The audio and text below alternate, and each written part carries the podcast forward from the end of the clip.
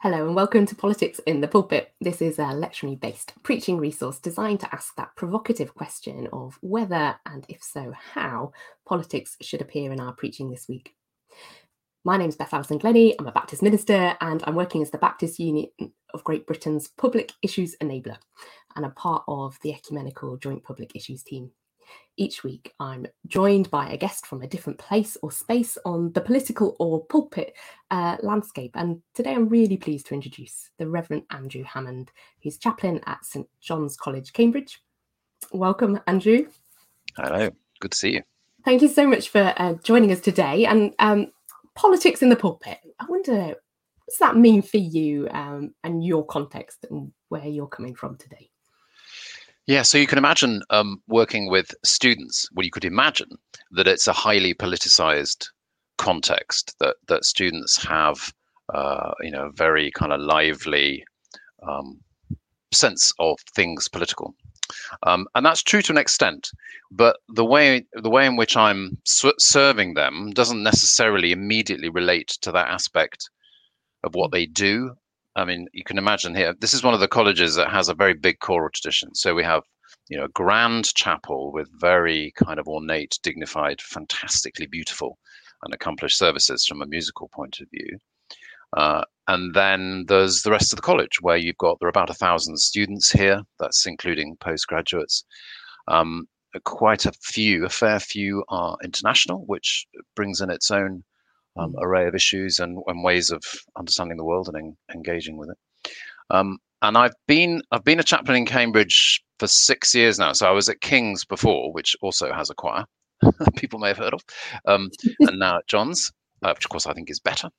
And uh, and I remember because I was a student here in the 80s, and um, as a child, obviously, and and I remember there was a, a very considerable engagement by students in um, politics and certain political issues, which usually had a very strong ethical vibe to them as well. So then it was anti-apartheid, it was CND, it was the miners' strike and Mrs. Thatcher, all that kind of stuff. So big outward focus, very campaigning sort of attitudes. And I, I, expected to encounter just the same thing when I came back to Cambridge. And it hasn't been quite the same. And obviously, the issues are different. But I think students are definitely very different from people from how we were students for a whole raft of reasons. And actually, even in that short space of time, that six years, the way in which I see students, obviously they're different from each other, but the, the generality of how students engage with politics has changed. Um, uh, it was, you might say, a little quiet in a sense. I mean, things like um, identity politics, the culture war about speaking and no platforming, that kind of stuff was was building up. But it's certain things have really seemed to galvanize people's interests just in the last three, four years. You know, the environment, obviously, and the hmm. um, climate emergency. Um, not so much kind of national politics, but international politics, and then how the how politics and the way that the world works relates to really important issues like the way in which women are uh, properly treated and respected. Um, and uh, Black Lives Matter obviously was a powerful uh, uh stimulus to political engagement by people and, and other issues of, of personal identity as well. Mm. So so that so so I have this interesting. You know, I have this this very particular liturgical context, you know, to which some students come. Um, and we do indeed have an early morning service on a Sunday, which is without choir. That's like that's like the sort of parish communion, really, for students, and indeed only for students, not for visitors from outside. And then this kind of general engagement as makes sense and as they're open to for me in the students, which is either pastoral I mean, it's absolutely about welfare, being part of the welfare team, or trying to be helpful uh, and involved in what I would call the liberation issues. So mm. the students' unions have their liberation officers, um, you know, BME, LGBT, women, um, and uh, disability, and all, all, the access stuff. All that. So, so it's quite it's quite varied. Hmm. I'm right thinking you run um, another inclusive church space as well. Is that right? So I began that and I've left them to it. So um, it taxed me that in Cambridge, the churches that seemed to be the most energetic uh, in terms of student uh, attendance mm. were types of evangelical conservative evangelical, charismatic evangelical. That's in the Church of England, and then you know there was Baptist. I think there were two Baptist churches in Cambridge and and various other independent and smaller churches. But there didn't seem to be any church space as opposed to a chapel space where you might say more kind of progressive liberal outlooks on certain issues and certainly to do with things like sexuality and gender identity, and indeed a proper understanding of what patriarchy actually means, um, just didn't exist. So, and I've been doing this thing at King's called Critical Mass. It was a sort of late night, very effective, atmospheric, affective. Well, it turned out to be effective too. Um, Eucharistic sort of thing. We just sat on the floor and we had loads of smoke and we had soul music and we had projected texts and lots of smoke and, and, and so on. And, and and I would. It was a very pared down Eucharist service, but the the talk and I definitely called it a talk rather than a sermon, although it was a sermon, of course. I tried to make as as those uh, speak as directly as possible into what I understood to be the sort of experience and expectations of students. Unfortunately, students, or at least some students, are fabulously direct in telling me what they think. I just love it. It's not a thing I've found parishioners, some, you know, some will say something, but many. Where students will just say, "You're answering questions nobody's asking." I love it. When, hmm. I mean, fortunately, it doesn't happen too often, but you know that is so helpful. It's so helpful. So I wanted to see whether that could translate into the into the town, so for a wider body of students. So we began um, this thing that we call Heart's Ease. Um, just a, a, nice word, but it's uh, you know, it's very much the idea that it's speaking to the heart as well as to the head, really. And we did that at the um, Second Church of Great St Mary's, which is called Michael House. And uh, I kind of I think I was trying to reproduce critical mass, and I had one term to do that. Um, and then I was moving from King's to John's when Sunday nights weren't re- possible for me anymore.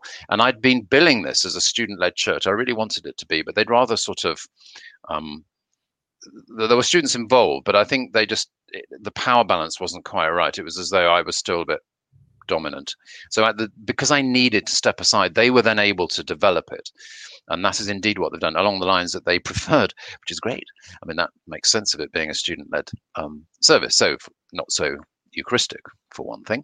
Um, and uh, also, they then aligned it with the SCM, the Student Christian Movement, mm-hmm. which is the, you know, the other Christian Union for Students, got a long heritage and is considerably less conservative than the Christian Union. It's CICCU, it's called here, um, which is which has a very definite kind yes. of um, a uh, tenor. statement of faith. yeah, yeah, they have their whole, you know, yeah. you have to sign the thing, um, and uh, and it's, I, you know, I, I, think it's good to have this much broader ecology of of Christian life uh, when you've got thirty thousand more, you know, brilliant and varied students in a place. There ought to be choice. Hmm.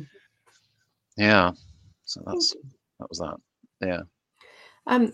So um, I always ask uh, uh, if there's a little if there's an issue or a, a, topic or or something that you think as our preachers are starting to prepare this week that you kind of want them to know is happening or just to be listening into or something that just has been a passion for you um, in kind of how you approach politics in the pulpit yes so it's interesting isn't it you can imagine people sort of shying at the very title politics in the pulpit because it's so easy just to slot into thinking of party politics mm. or more broadly partisan politics. And I and I think I do believe quite strongly that uh, party political affiliation declared in a pulpit is quite a risky thing to do. I've certainly not felt able to do that myself, not least because if you are affirming that you belong to a party, the implication of that is that you buy into all the policies of that party.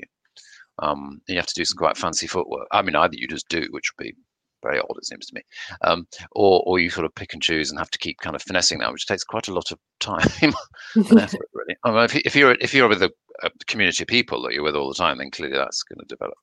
Um, but having said that, the notion that you can't talk about matters of political importance, um, matters on which politicians are going to make decisions, and then in the wider sense, you know, as, as other speakers you've had have been saying, um, it's you know how we lead the good life as a body of people living together. in our various sizes of community. I mean, that's absolutely fundamental, seems mm. to me. But at even more general point, um, whatever your community, and especially a community like mine, who are kind of fizzing with uh, thinking about everything and, and in that very interesting transitional period when they're, they're changing from being children to grown-ups, um, not to relate anything that you put together to say in the pulpit to uh, the reality of life and specifically the reality of their lives, uh, it would be bonkers. Um, you know, they spend they spend quite a lot of their time listening to teaching and reading about stuff, which is important for their degrees, which may or may not speak to um, the life as they you know life as they live it. Um, and it's not about a kind of slavish desire to be relevant or attract attention. It's just that you know um, what was Jesus about? Um, he wasn't a lecturer. He wasn't. He wasn't writing a book. Um, so, and I, you know, one of the um, one of the pieces of advice I got quite early on, my my um, incumbent when I I kind of had a long period of what I call devotional doubt uh, in the first half of my adult life, and I was working in the arts and sort of living it up a bit. Um, when I kind of found a church and and sort of came back to a more clearly articulable faith, the rector in this church I was called Mark Oakley, who's now, in fact, my boss here. So it's a wonderful full circle. But he used to say about, you know, I mean, he's one of the greatest preachers there is, and he, one of his guiding principles is, you know, sermon is an event. You really have to, in it, when you start to unpick that, it it, it um, really helps. And part of the event, I think, is um,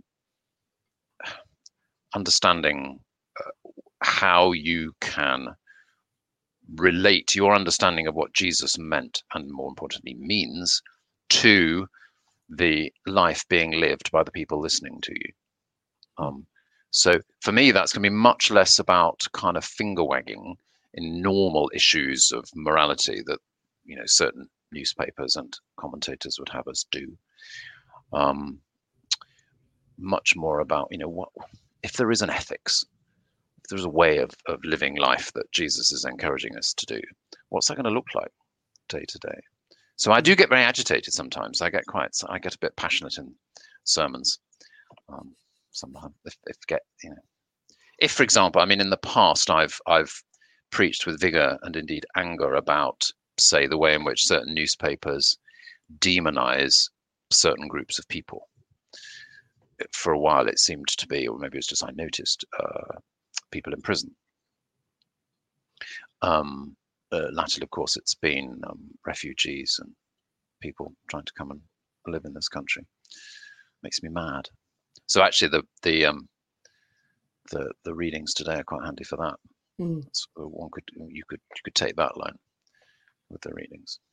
Um, yeah. Well, we're um, we're going to come to the readings just a moment, and mm-hmm. uh, I always ask JPIT to give us a little roundup of some of the kind of what they're hearing and seeing from the kind of political scene, and and just to be what we should be aware of and maybe mm. exercised about.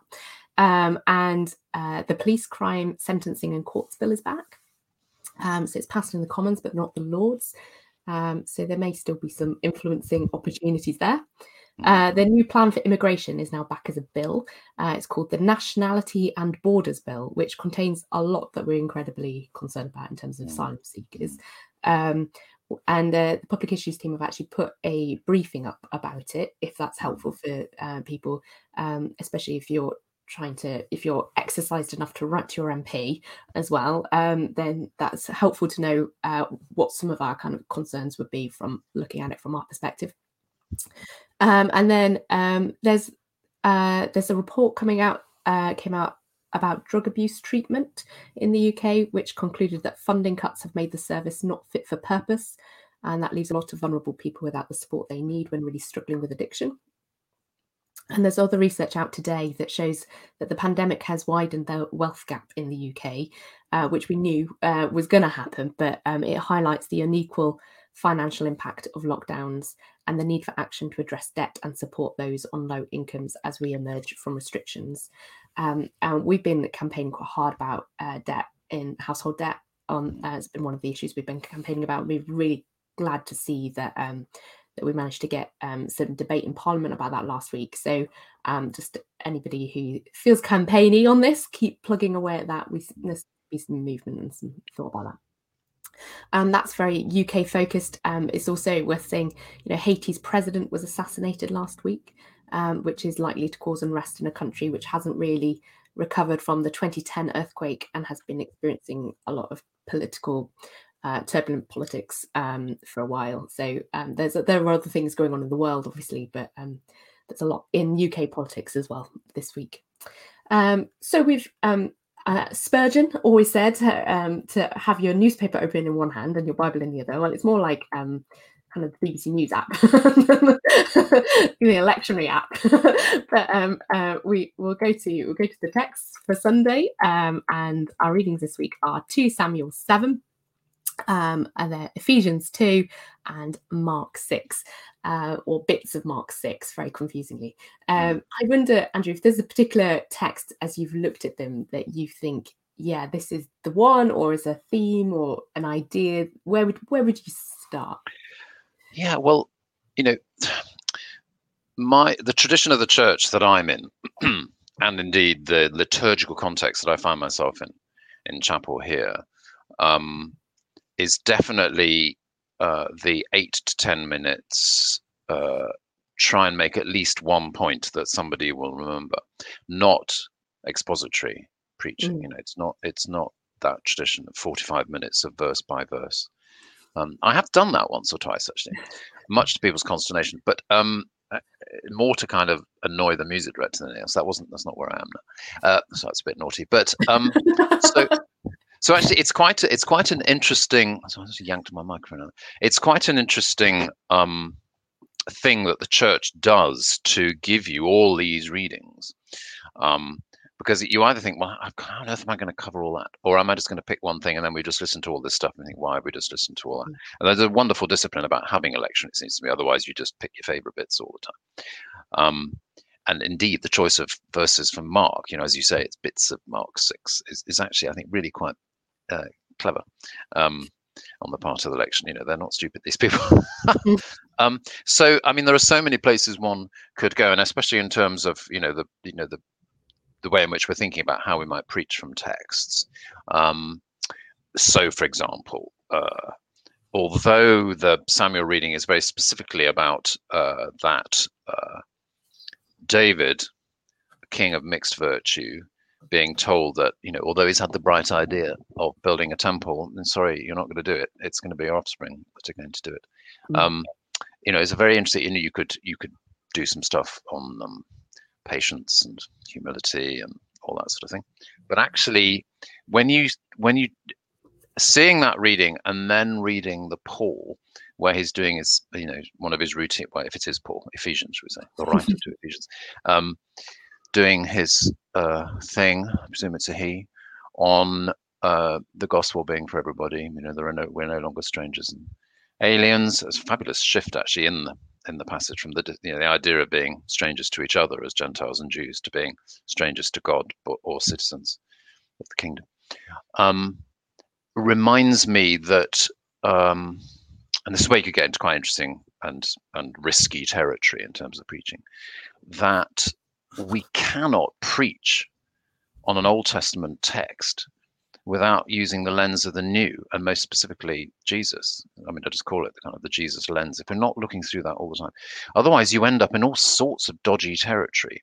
And the kind of territory, it seems to me, that sometimes underlies or even is, you know, made very very clear, uh, certain traditions or types of Christian who take views that I would find distressing and indeed you know could be said to be views which underline some of the stuff that you've just mentioned as being in the news at the moment in terms of political mm. moves um, there are types of christian who like to mine the old testament for stuff which helps them talk about military aggression helps them talk about a kind of justice which is punitive which i would want to call vengeful um, especially the death penalty um, let alone uh, how one views what's happening in Israel Palestine. I mean, I've, hmm. I've never dared preach on that. because it's it's so sensitive. Um, I'm completely fascinated and distressed, uh, and could go on for a great deal of time. But the the risks of preaching on it without just mouthing platitudes, I think, are really really hard. But that that sort of suggested mm. here as well. Um, so there's masses just from those two. But I think, um, especially given the context that I've got, um, I would probably go with the gospel. I mean, by default, I'd preach from the gospel first anyway, and then just see um, where the other readings might be um, referred to in my eight to 10 minutes. it's very interesting that you get these two, it's like the lead in and the lead out of two much bigger stories, isn't it? So you've got mm. just before the feeding of the 5,000, you've got that fabulous, um, uh, when you know what's coming, you know what's coming. But um, he had great compassion for them because they were like sheep without a shepherd. But then, of course, we don't hear what actually happened. Feeding of the 5,000. And then the, the, it's the calming of the storm, isn't it, after that? And then the bit at the end. Um, and and I guess my way into this would be um, it's possible that it's it doesn't speak immediately into certain political issues, but is stuff about uh, how we learn from how Jesus dealt with people mm. and apply that to everything in our life, which is going to include uh, whatever we have to say about um, the political situation, which is, you know, it's compassion and it's healing and it's contemplation and it's action. So uh, you know that that that that desperate attempt to withdraw and these I mean it's almost comical isn't it? You've got these people kind of running around trying to find him.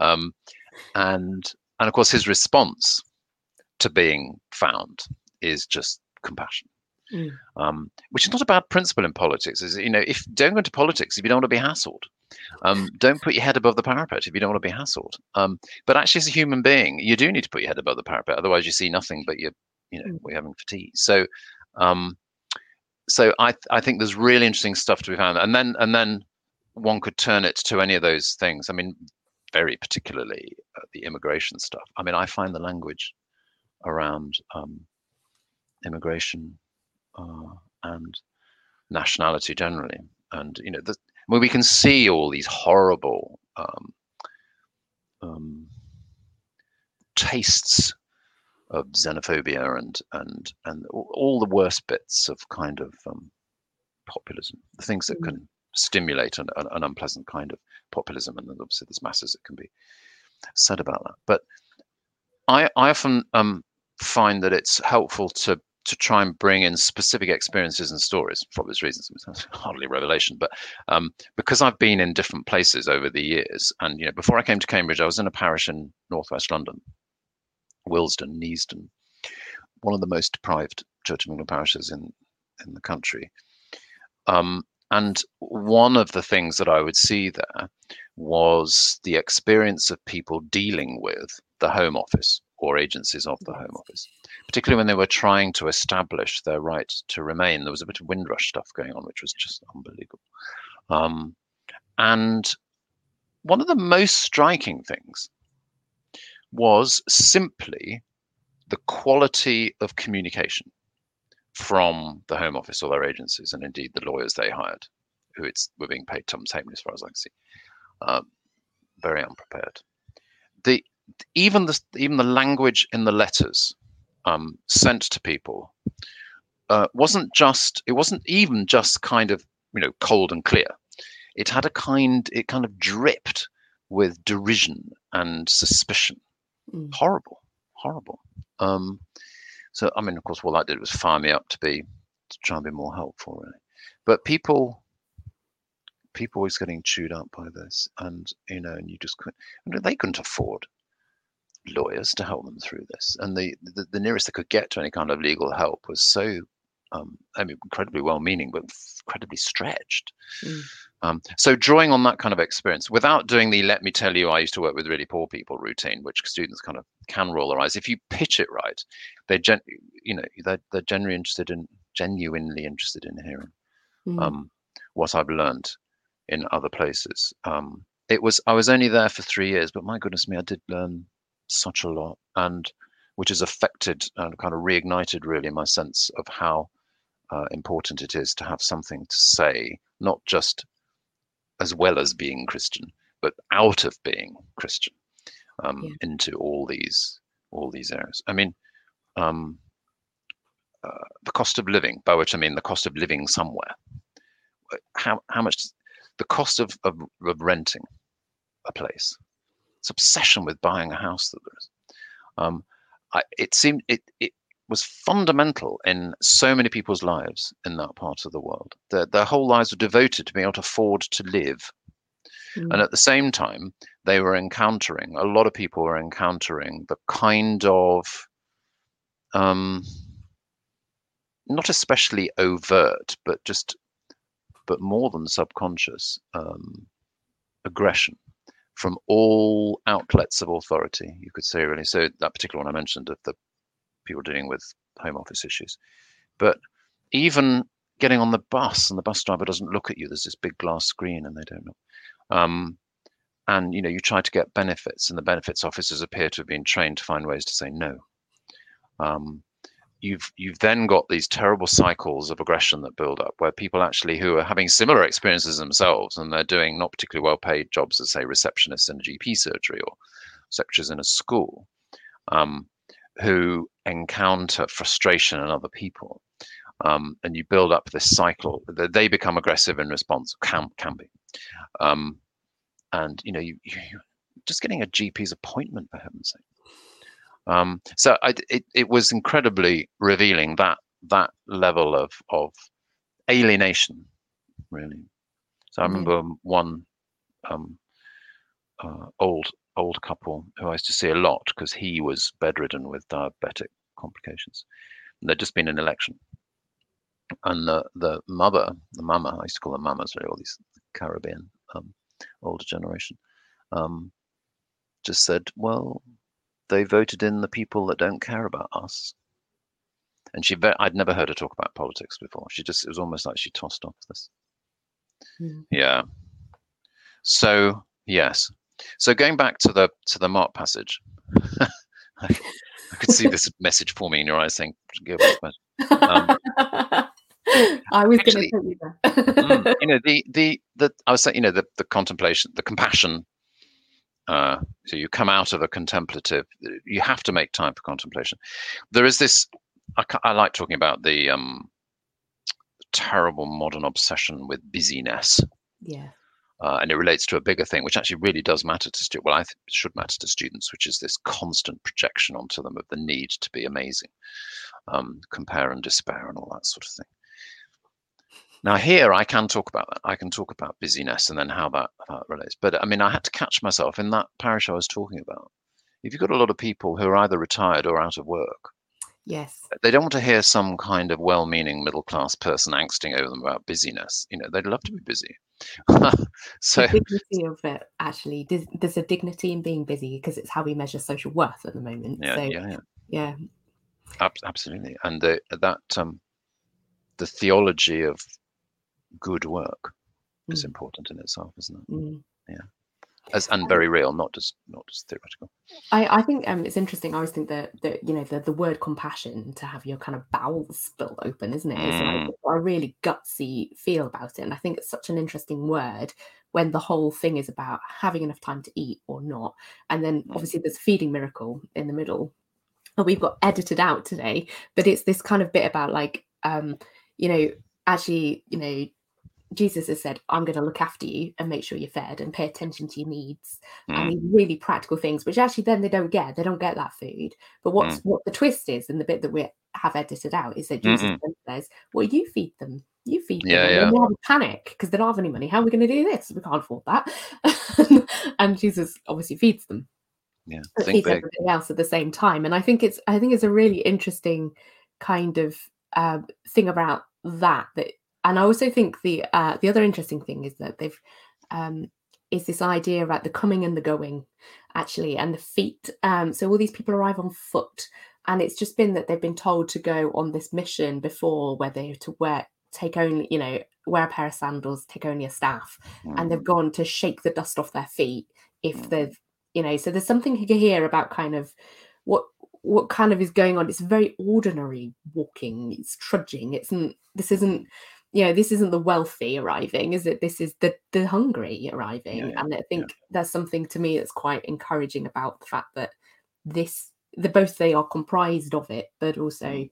um, this is the this is the bit that the gospel is about. It's about these parishes that have like angry home office letters and I, I- Yeah. having written quite a lot of angry responses to angry home office letters i know like there are just yeah there's absolutely a thing isn't there you turn up with somebody to their benefits appointment they get the benefits if you don't turn up in a clerical collar to their benefits appointment they don't get the benefits it's those Mm. sorts of yeah It's, a, it's an amazing advantage, this.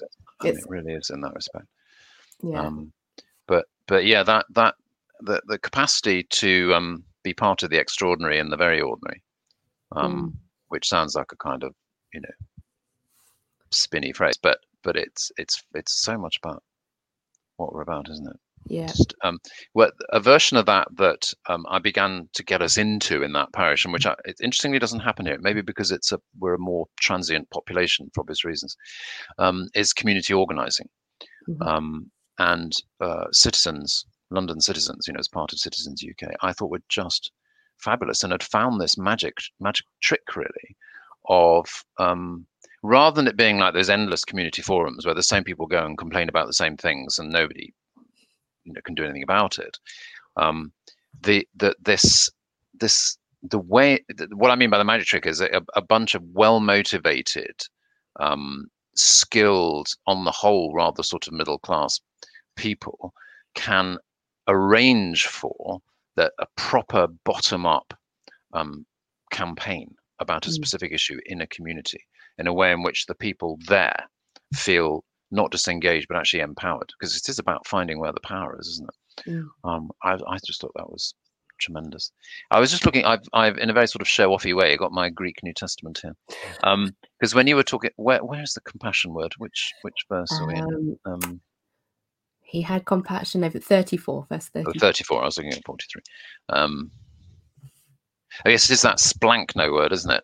Um i just uh, we were when we were we weren't taught much about preaching at westcott house. I think they rather assumed that we'd kind of be able to do it which was a bit of turned out not to be true in many cases but um but uh mine included probably but um I remember somebody saying, if you have to mention a Greek word, you know, you've lost the plot, you know, you're just not. And I think actually, no, I think just occasionally, you know, it's Mm. not, it's without it becoming a lecture. And, and I've done this in, in any context. It seems to me really interesting that the word for compassion is that splankno word, you know, there's even a splanchnic nerve or something inside us, isn't it? It's, you know, this, this visceral sense of how compassion works. Uh, it's a bit like that word, you know, when Jesus is very distressed at the, the raising of Lazarus, where it's the same word that in Greek is for when a horse shakes its head. That thing, you know, when it's just kind of he's shaking his hair, and um, but then that so it's you know if I was going to do my Greek words thing, there'd be that for the compassion thing. You know, so you really get this sense. Compassion isn't just kind of vaguely um, feeling sorry for somebody, um, but then that the word the very end of the chapter, you know, they were being healed, is the same word as being saved. Mm. And that actually um, there's something very powerful about understanding the relationship between healing and salvation. Um, and it, it, it, you know, gets us out of our heads. Um, we need to we need to be acute in our analysis of you know real and as we were saying ordinary. I mean, we, under, we need to understand the particularity of the ordinary.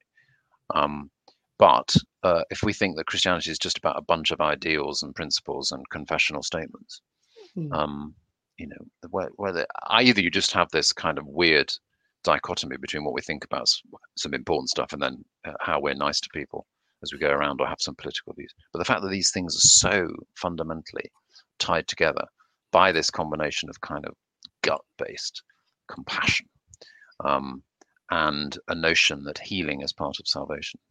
It's rather nice sort of bookending of the what are in fact bookends of two stories, aren't they? So, yeah mm. I was I like the phrase that they might touch even the fringe of his cloak, and I just thought it's um it's a reference back, isn't it, to the woman who doesn't Yeah, have yeah. a name, Yeah. reaching out to have a Mm. you know for her salvation and healing are the same thing she's not allowed to Yeah. worship with a body that doesn't uh, conform to society's expectations so she is not allowed salvation effectively without having that hemorrhage desist and and and actually yeah i think at the moment you could you look i think it's certainly true a lot of people talking about trauma at the moment in like Mm. covid and i think um there is something about how trauma impacts the body um uh, that it you know people know but i think we've probably just started to really understand that the kind of Oh, yeah. level of connection that that is and actually you know these things are connected in some quite profound and important way how we how we view things maybe in our heads or on our hearts or whatever in our in ourselves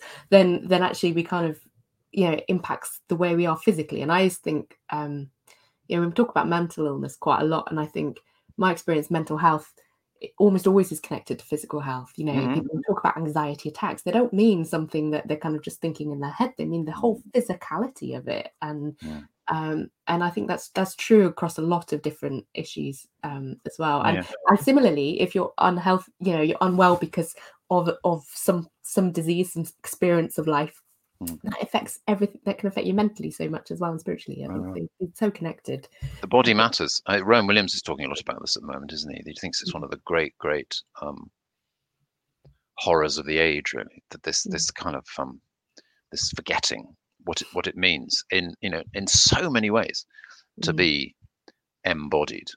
Yeah. Um, yeah, I mean, I've I've had uh, periods of depression, one in particular, in the past, and I and I know how that manifests itself. I didn't have panic attacks, but I did have that terrible lassitude where you just don't feel able to to do anything. But even just even just taking seriously the bodies of others. I mean, our own included. But but you know, and so again, you you come back to immigration and and prison reform and so on. Um, uh, if if if you don't have that kind of um, gut-based feel for how important another person's body is um, as being fundamental to who they are, it's it's it's terrible. Mm. Um, so so there's the body matters theme is something I come back to a lot, and it's got so many manifestations for people. We know we're not what, what phrase I, I use sometimes. You know, we're not. There isn't just a real me carried about in an accident-prone container, which is my body. You know. Um, yeah. It's funny, isn't it, that some some some sorts of Christian and indeed other thinkers um, who are the most robust in some of the ethical principles they wish to uh, brandish are the least interested in what it is to be embodied uh, as Mm. as a person. It's fascinating.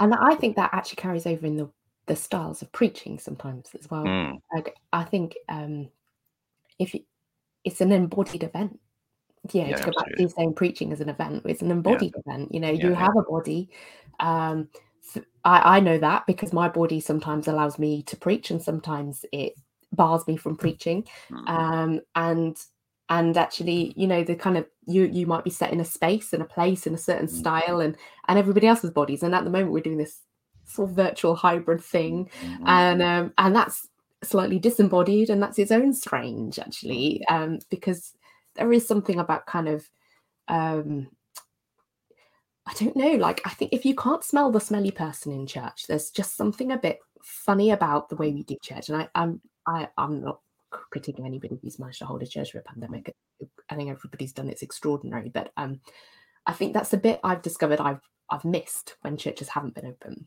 Mm. and i think um yeah there's just something about that kind of physicality of of worship and being together um that i think is is actually a theme in all of the passages because there's there's david who's a shepherd and shepherds Mm. you know usually smell like their sheep right like so Mhm. whatever kingliness he's meant to be about uh, whatever the physicality of the building or not that he wants to create and god's refusal to be localized in that particular way.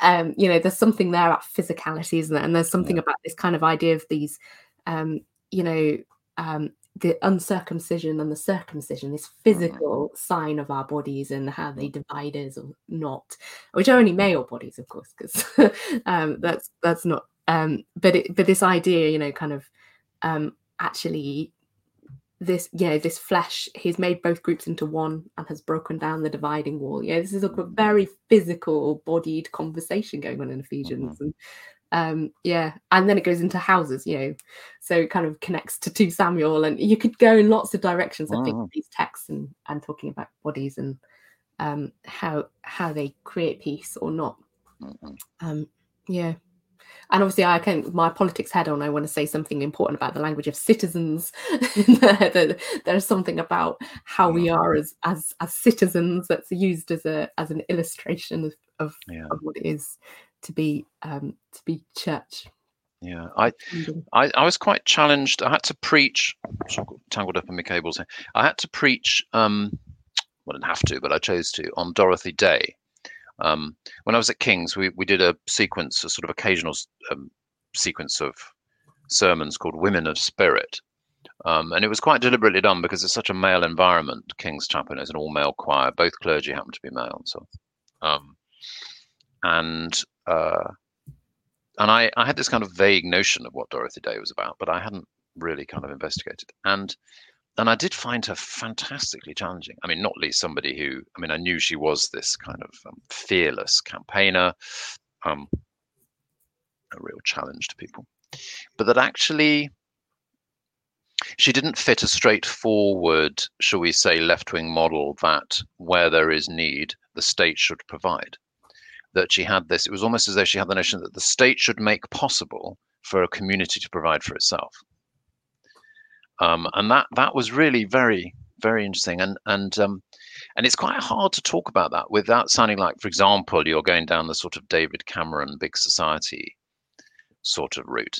Um, I've no idea really what he meant, why he said that then. But of course, it didn't help that, you know, almost immediately there was the financial crisis. So it sounded like a very handy way of getting out of, you know, publicly funding things.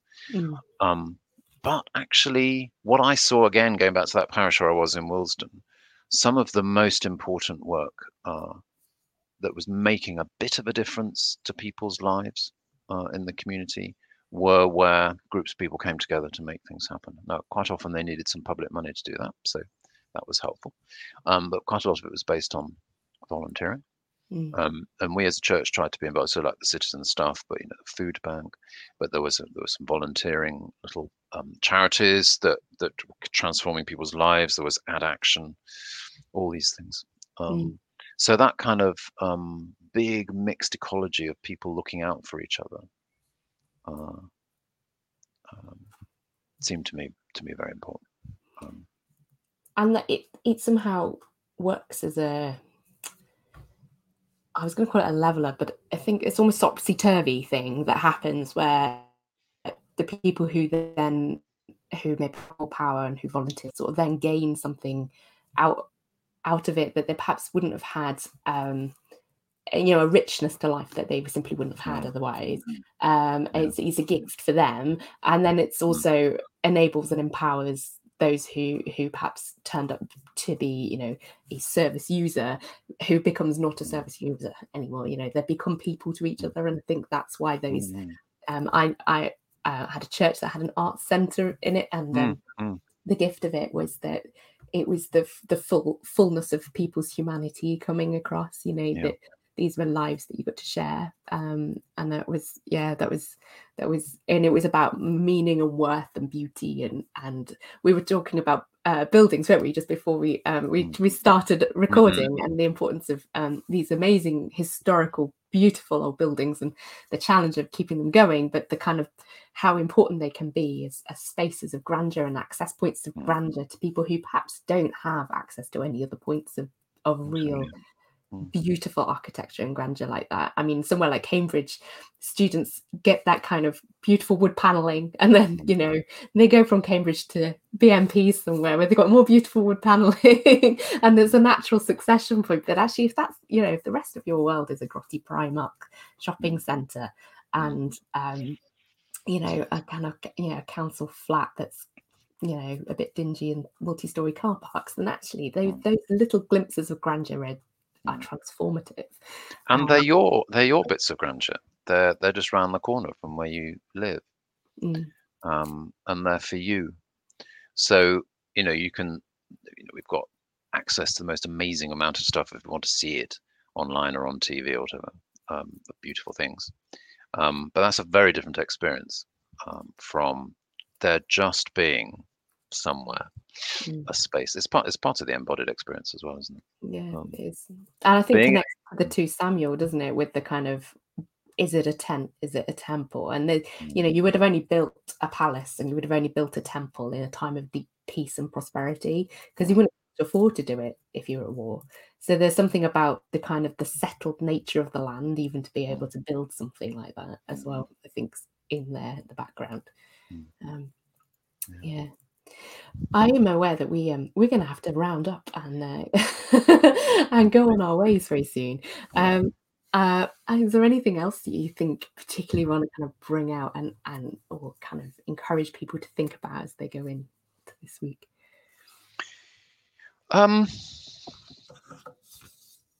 Well, I mean, another political issue is what what the um government is deciding that we can and can't do, which is mostly can do, um, in terms of pandemic restrictions or the absence of them, isn't there? And I think um you know, clearly healing is a, a word that springs to mind and all that. I mean, so much that has happened that we've learned and and and wanted not to learn in the last 16 months. But I mm. think um, you know it's it's another bit of how we engage with each other as as a community, whatever community we find ourselves. That um, taking responsibility. I mean, if we're being told we need to take responsibility for how we um, deal with all this, that's got a whole interesting set of things to be discussed in itself, hasn't it? But um, I think that's that's another. That's where the you know this relationship between compassion and healing, mm. contemplation and action, um, can fire us up to make some altruistic decisions. And I yeah. think um, for me, I, I mean, I read it and I just thought, you know, the amount of key workers right now who really need to rest because they have had no leisure even to eat for a year. Haven't been able to take leave, have they? yeah. A lot of people and, haven't been able to take holiday. Mm. Mm. And I think, you know, I, I always do a shout out to funeral directors at this point in time because mm. I think it's we we kind of always um, a bit more uh, understanding perhaps of of kind of NHS workers. But I mm. think, you know, the the unspoken heroes in this to me have been the funeral directors who I've I just think, you know, every time I talk to them, look absolutely, you know, um, exhausted. It's been a yeah. really busy year, and yeah, and there they are handling our bodies for us, you know, with dignity and care, but at their own risk, and um, you know, in and out care homes and all of that kind of thing.